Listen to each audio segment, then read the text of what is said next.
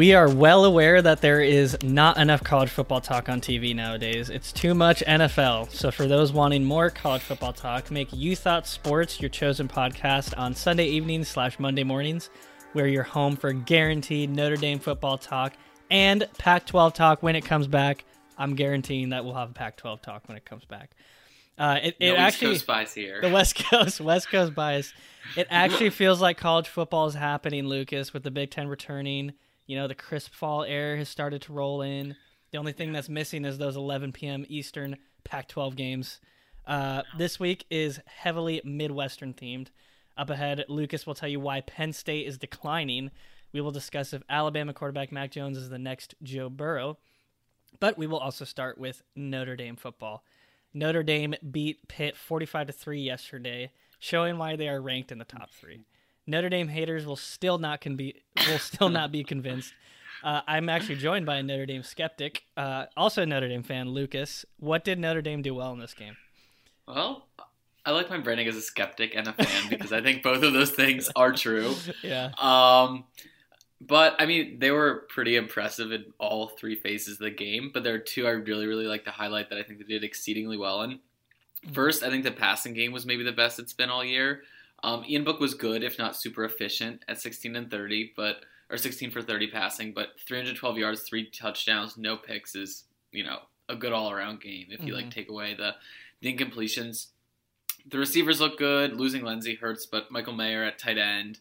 Um, and Javon McKinley have come into their own nicely. I feel like in the last few weeks, and Ben Skowronek, whose Yeah. name I will still have trouble pronouncing, Yeah. uh, he, he, he played well yesterday. He uh, had two long touchdown catches. So losing Lenzy hurts. Losing that speed will hurt against Clemson.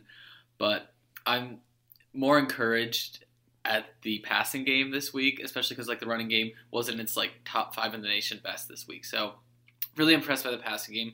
And second was the defense, who I also think arguably played their best game all season. Yeah. They were markedly better than Florida State a few weeks ago. And not only did they allow only three points, but they also had three interceptions, which isn't something they've really done this year, tur- forced a lot of turnovers. They had as many points allowed as interceptions. So while the team played well all around, despite maybe some hiccups in the running game, passing game, defense, two things that impressed me most.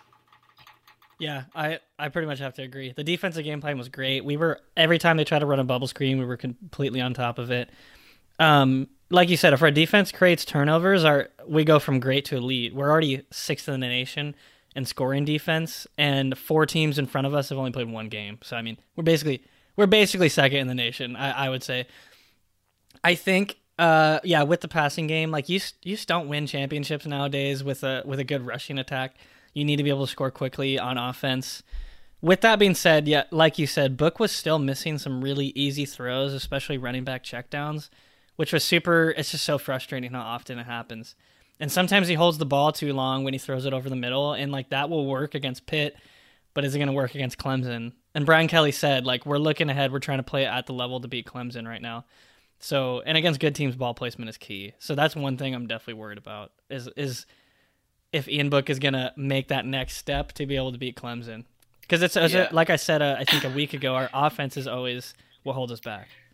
Yeah, no, and I'm I'm very worried about that as well. I thought it was like very honest of Brian Kelly to say like, yeah, we're looking ahead essentially. Like, Yeah. I hope it doesn't like end poorly with like the Georgia Tech game or whatever, where you know they're looking ahead too much to Clemson and then like somehow lose against a bad team.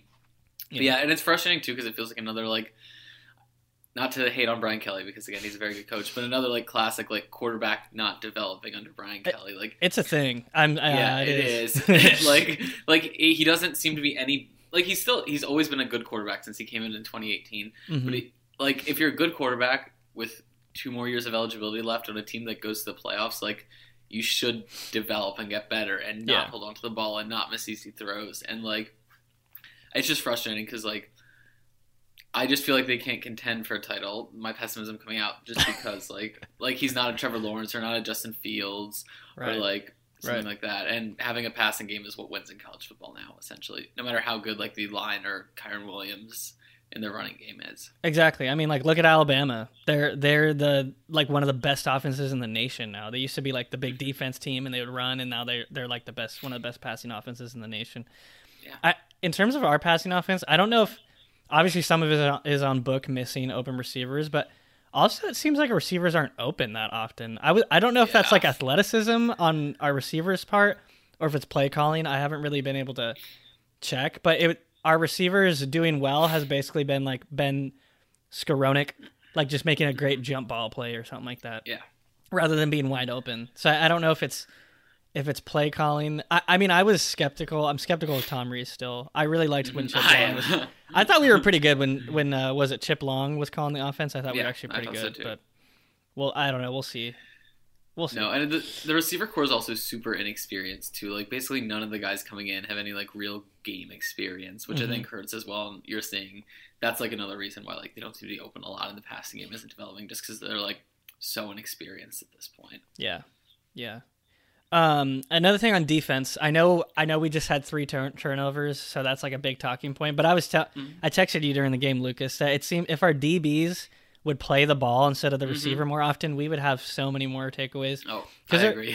They're in the right position, which is a good thing. But if they were playing the ball and looking at the ball, like first drive, they they we had a guy double covered, um, and the, the corner was kind of beat, but the safety came over and hit the guy instead of going for the ball. He could he probably could have had a pick on that play. It's just those kind of things I think. Where if we get those takeaways, we have a very good shot at beating Clemson. If we have three turnovers in a game, you know, then it's Yeah. very hard for any team to win if you turn the ball over three times. So that'd be pretty Yeah. impressive.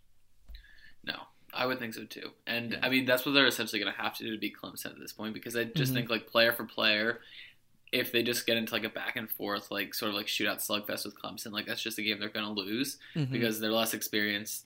They're probably a little less talented, and I just think that like they'd have to have some things go their way on defense, and that's probably just forcing like two or three turnovers and like giving themselves more shots to score. So I think like Yeah. if they're going to be Clemson, the defense has to play like it is like it did yesterday. That being said, you know, you know it's easier to do that against Pitt than it is against Clemson. Like three and four Pitt versus like yeah, exactly. one of the greatest teams in college football history, maybe. Yeah. So, Yeah. Another thing too. This is the last thing I'll add. Uh, is that the ACC? The ACC is such a boring conference. I hate that we're playing oh, the ACC. so bad. Yeah. We have like our schedule was so interesting pre-COVID. Like we Uh-huh. had Wisconsin on the, you know, on it, and like Mhm. It was super interesting. And now it's like it's so boring. Like Clemson, we're talking about Clemson every week because that's like the only interesting game in our schedule. Mhm. North Yeah, Carolina like- maybe, but that's it. You know. Uh, I don't know. I- We've said on the normal podcast and on this podcast, North Carolina is definitely way overrated. Yeah. Like they're not. They won like three games at the beginning of the year, and they're, yeah. they're not that good. So yeah, no, I think the ACC is boring too. I remember Yeah, so way back in like 2013 or 14 when Notre Dame like entered into the agreement. I'm like, why that? Yeah, why the conference? I guess Yeah. it was a non-football decision. I, I feel like the ACC is probably good in a lot of other sports. I don't know. I don't follow other sports. Sorry, But I don't know. So, Notre Dame's football, and they should have picked the Big Ten. But Yeah, I know there's that, that would make a more sense. historical beef there, or Yeah. whatever. But Yeah. well, speaking of the Big Ten, uh, Big Ten football is back this week, which is very exciting. Uh, in my home, in my now home region of the Midwest, where uh, we've had about ten inches of snow in the last week already, in, in the third week of October. Nice. But now that the Big Ten is back, we're going to be, you know, telling the people who are listening to this podcast whether we're hopping on or hopping off certain teams' bandwagon. So, Jarod, we'll start with you. Ohio State, you on or off that bandwagon? Are they as invincible as everybody thinks they are? They're not as invincible as everyone thinks. So I'm I'm actually off the bandwagon. I think they would lose. Uh, they I don't think they play Wisconsin. They don't play Wisconsin in the regular season, but in the the Big Ten championship game, I, I could easily see Wisconsin winning that. Uh, we'll get into it later too. I I, I kind of like Michigan as well, but obviously Fields looked great. But uh, first off, OSU got so many calls their way. Nebraska's secondary was decimated by one legit targeting call, but another one was completely bogus. So they had like two DBs out. Nebraska's offense is super archaic too, and like those sorts of offenses aren't going to beat Ohio State. You need to be able to score fast. Um, one thing though is that I think Ohio State's defense is not going to be as stout as it was last year. Well, I mean, I think it definitely won't. They lost Chase Young first off. They also lost two corners in the first round. So the announcers were pointing this out. Like you used to only have like two and a half seconds to try to get the ball off on like these first round corners, and now you don't have Chase Young rushing you, and the corners aren't as good. Theoretically, aren't as good. Um, I I obviously Ohio State is still favored, but I won't be shocked if somebody beats them. So I'm not on their I'm not on the undefeated Ohio State bandwagon. I'm not on that. No, I'm not either, and for a lot of the reasons you mentioned as well. It's also just like this is no basis in anything, just like a gut feeling. It just feels like that, like Ohio State, this isn't going to quite be their year. Just the defense is worse. Like I don't know.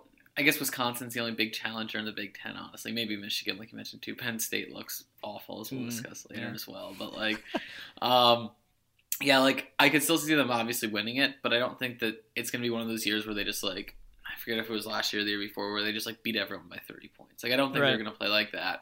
I think they could probably squeak their way to a Big Ten title this year with some close games in the regular season. Yeah. Like I even think the Penn State game, as not great as Penn State looked versus IU this week, could be close next week. It could. Yeah, who knows? We'll see. Yeah, it, it'll be it'll depend a lot on how Penn State rebounds from like an emotional loss, you know. We'll so we'll see. Uh-huh. Um, okay, Lucas, we mentioned Wisconsin. Do they have the firepower to beat the Buckeyes and win the Big Ten? Their new quarterback Graham Mertz looked pretty impressive in their forty-five to seven win. I'm on that bandwagon. I'm as on that bandwagon as you can be. yes, it was just like one lowly win over Illinois, who's not great or whatever. Mhm. But I think the game showcased something like super important for Wisconsin. They finally modernized the way they play offense. Wisconsin for years and years and years had been like the classic like ground and pound team. Yeah. They could put up points because they were so good at that. But it always never felt like they could make the next big jump because the way they played offense kind of like Nebraska was super archaic, super outdated. They Mhm. couldn't really score quickly. They played great defense, but it wasn't, you know, quite enough to push them across the finish line. But if for no reason alone, Friday's game I think showed that they've modernized and that they have the talent to modernize and play that well. Mhm. Graham Mertz too, you mentioned it, fantastic. 20 for 21 with five touchdowns Yeah. is Gardner Minshew level efficiency. it is Yeah. it is Oh. fantastic. Like he played great again. It's against Illinois. It'll be much harder in the Big Ten championship if they get there against Ohio State or in any of their other regular season games. But I was very impressed by Wisconsin, not only because they played that more modern style, but because they executed it to like absolute perfection. Yeah, that that is true. That is very impressive that they executed it really well. And and I think I don't know. It's, it, I know it's Graham Mertz's first year. I'm not sure if he was a freshman or not. I didn't look into that, but that's also really impressive in your Mhm. first game to do that. I mean, it's like an Alabama stat line. You know, you always, you always see the Alabama quarterback show. They only threw Oh, like yeah. 15 times and had like 300 yards or something crazy because the Yeah, receivers exactly. just like go and do the work, which is pretty impressive. Um, so yeah, I think they absolutely have the firepower to beat Ohio State. Yeah, we'll see what happens. Yeah. All right. How about Ohio State's biggest rival, Jarod? Michigan. How are Jim Harbaugh and the boys looking this year? You I'm, I'm on the? Michigan bandwagon. I After think they one got a, game. I think they have a squad that can beat Ohio State this year. I was wow. I was in, uh, actually especially impressed with their offense, like finally getting the, a true dual threat. Okay, everybody in college football is a dual threat quarterback nowadays. Okay, like Mhm. let's just let's just get that out of there. Like if your quarterback cannot run, you're not you're not a good college quarterback anymore. Joe Milton, I think, is is a true is a true dual threat. Their rushing attack in general was really great, and I think they have the athletes on the. They used to like not have the athletes on the outside to do anything, and I think they do this year. Um, I think their their defense was stout enough for me. They they usually are like in the top ten. They they flashed a graphic in the game, or they're usually in like the top three. I think in scoring defense or yards. I couldn't remember which one it was. Um, and Minnesota like they're they're isn't they're not as much as a shrug as I expected. They like they put up a good fight. I was impressed by that. So I think I Michigan has a really tough schedule, but I think they could. I don't think they'll go undefeated, but I think they could beat Ohio State. So so for that reason, I'm on their bandwagon. I'm not fully convinced yet. I want to see how they go up against the rest of that schedule. As much as I live Min- love Minnesota and am from the city where they play, le- or live in the city that they play, and love the hype. I think last year was just like a perfect year where like everything sort of like came together perfectly for them. For Michigan? no, for Minnesota. Oh, oh, for Minnesota. Uh, for sorry. Minnesota. And so coming into this year, they got like, you know, that top 25 ranking at the beginning of the year. yeah, Tanner Morgan it seems like he'd be doing great, which we'll discuss later. Um, but I just think I'm not convinced that one big but not blowout win over Minnesota is enough to like anoint them as Big Ten contenders yet. Mm, yeah. I just feel like it's always been their offense that holds them back, and them like putting up 49 points in their first game is pretty impressive. Yeah, that's fair. I, I, I think it's impressive. Um, okay, Lucas, Penn State, as we've mentioned, lost to Indiana, a basketball school. Is Penn State regressing? Uh, Uh, yes, but I'm not gonna like sell the farm on regressing quite yet. At the very least, they've stagnated. I feel like. Um, Okay. So they made that big jump in James Franklin's third year in 2016. They won 11 and three, won the Big Ten. Everybody's saying like Penn State is back Mhm. to like how they used to be, but they haven't made any like noticeable improvement in the period since 2016. In the years since, they've been 11 and two, 9 and four, and 11 and two, which is just basically where they were in 2016 Yeah. overall like they've been consistently good but it feels like they're not making the leap to where they need to be like if you make that big leap in year three to like you know winning the big ten competing you should be competing for national championships in the next two or three years after that but it feels like a Mm. little bit of a notre dame situation in which they like get hype every year and then they slightly perform, underperform expectations but still end up being like a top 10 top 15 team in the end but are never really that great but are always pretty good. And i just think like there are just certain things that need to be fixed. Like they don't perform like an elite program would p- perform. I think you saw that yesterday with like the game management yesterday. Like a team that is really well coached would have known not to score that touchdown. No, like yeah, end of the I. I have like different feelings about that actually. okay, okay. go, go ahead then I like I saw I didn't like I'm not really a James Franklin fan. I don't like his demeanor. Ah, Alright. Like because this is like completely random, but a couple Rose Bowls again, he was like, I told my players, go out in the field, take take, take ten seconds, so I'll take it in. Don't take nine, don't take twelve seconds, ten seconds. And I was like, this is so bogus. yeah Who cares? so Who's much. counting if it's twelve seconds? This is ridiculous.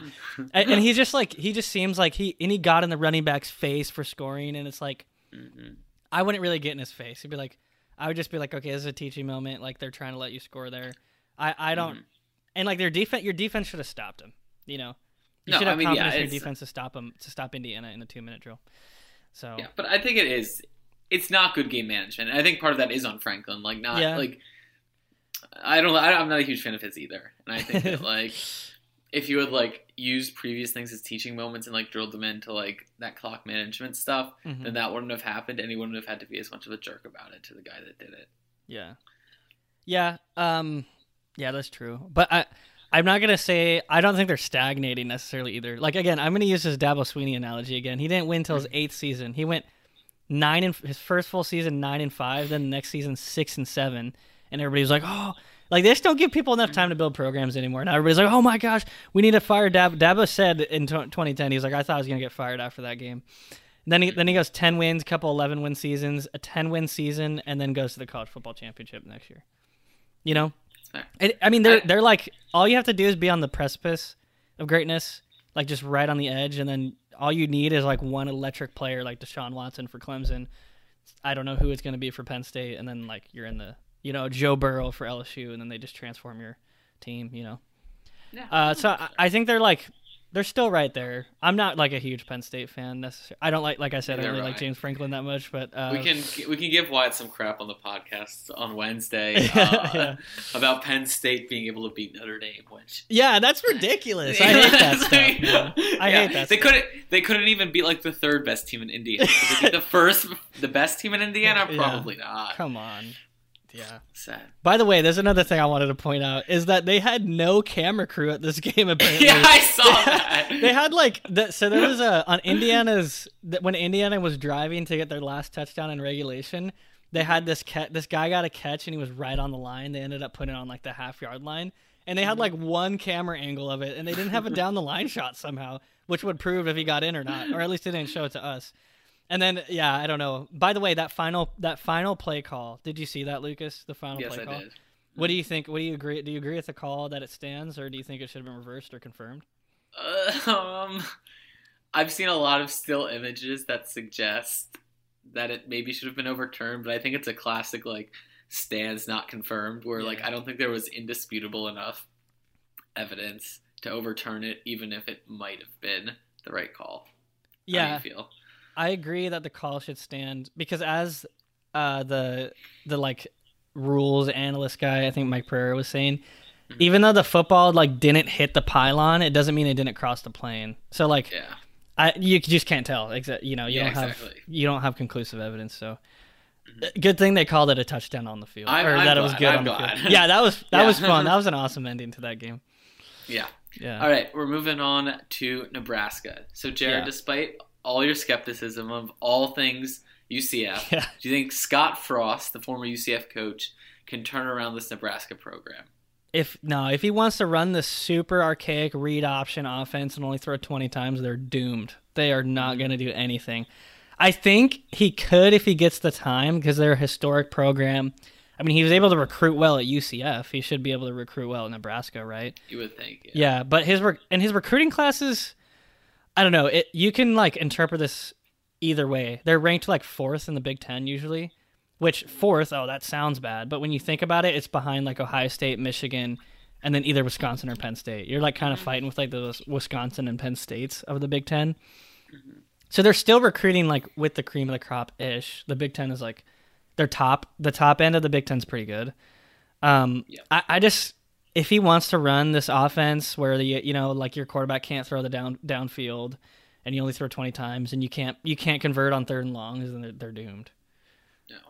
I Because then it's never gonna happen. And I don't know. Yeah. I feel like that's not the way he played at UCF either. So I don't It's get, not, Like, yeah. Like, well, I don't get the like the switch. Like UCF was exciting to watch circa like 2016, 2017. And Yeah. Like I So I guess he don't know doesn't have the personnel I don't know but like I always struggle with that like I, I usually want to give the coach like the four years to get all the recruits in and stuff But mhm. if your recruit was already better than the guy that you used to have or whatever, then he would be playing. So let's it's Yeah, like exactly. maybe you have to give him more time to get the right personnel in. I don't know. We'll see. Maybe. I don't know. No, yeah, but I agree. Yeah. Uh, follow up. Scott Frost speculated that the Big Ten gave Nebraska a really tough Mhm. schedule because Frost was really critical of the Big, Big Ten's decision to postpone the season. Do you buy that? I could buy it. I, like little don't buy it at all, though. like not really, but I'm like, you know, it, it'd be at some added fun drama. I feel like for the season. It is fun. You know, I mean, the schedule. Um, I feel like if anything, though, front loading should help your schedule. They were going to play Ohio State, Wisconsin, and Penn State in their normal schedule anyway. They were just going to do it all at the end of the season. So it's like, all right, Oh. who cares if it's at the start of the? I think if anything, during a COVID year, you know, like the guys are Mhm. fresh, you have no COVID issues. You know, I think front loading might help, but I don't Yeah. know. So sorry, Scott. Less experience, but I don't buy it. we'll see. I hope it's motivation for Nebraska. You know, for the rest of the Yeah. year. Yeah, hopefully I don't know if it'll work out for them at all, but It, it might know. not. Yeah. Lucas, how are you feeling about your dark horse Heisman pick, Minnesota quarterback Tanner Morgan? This is from the Bet- archives. This is from like Not- 30 episodes ago. Not great, Jarod. Not great at all. I uh, I feel like this candidacy was built a lot on uh, Minnesota being an up and coming contender Yeah. and like them like making the next step this year. And like if they can make that next step and he was leading the team, then it's like a fun Heisman story. But not only did Minnesota get like smacked by Michigan, but Morgan was pretty average in that game as well. Under Yeah. 200 yards passing, a touchdown, a pick. So I feel bad about it. That's where I'll leave that. That's tough. Yeah, I mean, my dark horse pick, Chase Brice at Duke, is like one in five right now. So it's Probably not, not it's not going well. It's not going well on It's that okay. front either. Did anybody have a good one? Do you remember? I think it was just me and you. I'm pretty sure it was Oh, like oh, a yes, cash it or trash yes. kind of thing. So, or Uh-huh. just what a two pe- person thing. Yes, Yeah. I don't know. Um, all right, let's move out of the Midwest into the South. College football pundits are hopping on the bandwagon in droves that Alabama quarterback Mac Jones is the next Joe Burrow. Mac Jones has been impressive this season. I'll give him that. But is Lucas, is this a fair comparison? I don't think quite yet. He's No. been excellent so far this year. So like he had 435 yards and four touchdowns versus A&M. He had 417 yards, two touchdowns versus Ole Miss. 417 yards, four touchdowns versus Georgia, and then 387 yards with with Tennessee, which is uh, admittedly like very impressive and like Yeah. Joe Burrow esque type numbers. He is the second best QBR in college football this year. He's second only to Justin Fields, who's only played one game at this point. So mm-hmm. like we talked about earlier, he's essentially number one. If this keeps going, I feel like I'll start hearing the comparisons. But there have been a lot of guys who have played like four or five really good games in college football history. He also, I think, benefits from having maybe the most talented roster in Oh, yeah. all of college football. yeah. Like, I think even if he continues to put up these numbers, like Joe Burrow and what he did is more impressive because like Alabama is essentially like you know a minor league system for the NFL. Like they just have Yeah. like guys and guys and guys who can you know, like it. Any any guy who leaves, there's a replacement that's just as good and better. And I think that like he benefits from having like the best all around team in college football. Like he's he's a good quarterback, Mhm. I, but he, I don't think he's Joe Burrow. Like I not not even close really at this point. Yeah, I, I mean it's it's actually not close. Like people think, oh, this is Joe Burrow esque. It's not close. Last No. so Joe, Mac Jones has twelve touchdowns and two picks through five games. Guess Mhm. what Joe Burrow? Just guess what Joe Burrow had through five games last season. If you're gonna make me guess, like Yeah.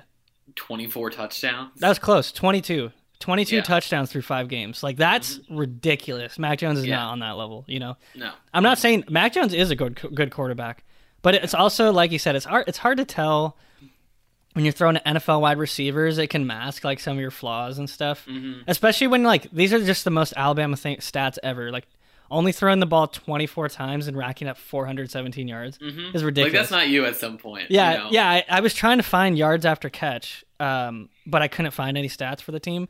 But I bet you it's ridiculous. I bet you it's Oh, super sure. high. Um, Yeah. because their offense is just designed to get receivers in space and then let let the athletes do the work. You know, that's Mhm. that's like what Alabama's kind of philosophy is. So he's legit, but uh, he's not like Joe Burrow level is ridiculous. Like he's not no, yeah, close. not close. And I don't think like Mac Jones like maybe this will give him motivation to do it, but I don't think he's like he's like a, an NFL type talent either. That like Yeah, we don't like- know. We don't know yet. It's it's so hard to tell. I just don't know. yeah, it's hard When you have It's that much talent. year. Yeah, when you just have that much talent, it's just so hard to tell is how much is that you. You Yeah, never know. is, Like, any individual player. picks. Yeah, uh huh. It's just a lottery pick. So, yeah, I like you see that with their running backs too. Like some are great, like Derrick Henry's great. Yeah. and some like just do nothing. like Trent Richardson. did Richardson, yeah, Trent- yeah. that was- Yeah. Eddie Lacy is Eddie Lacy still in the league? I Oh, there's no know. way Eddie Lacy's still in the league. Yeah. like, So but yeah, yeah, it's just kind of a coin flip. I feel like just because like, well, yeah, maybe you are talented, but maybe like just the team around you is like the average level of talent is so much higher than any other team that like Yeah. it works out. Yeah. All right. Well, thank you everyone for tuning in this week. Uh, be sure to like, share, subscribe on YouTube, on SoundCloud, on Apple Podcasts, and on Spotify. Let us know what you thought of our takes today. Um, be sure to share with your friends. Thanks a lot.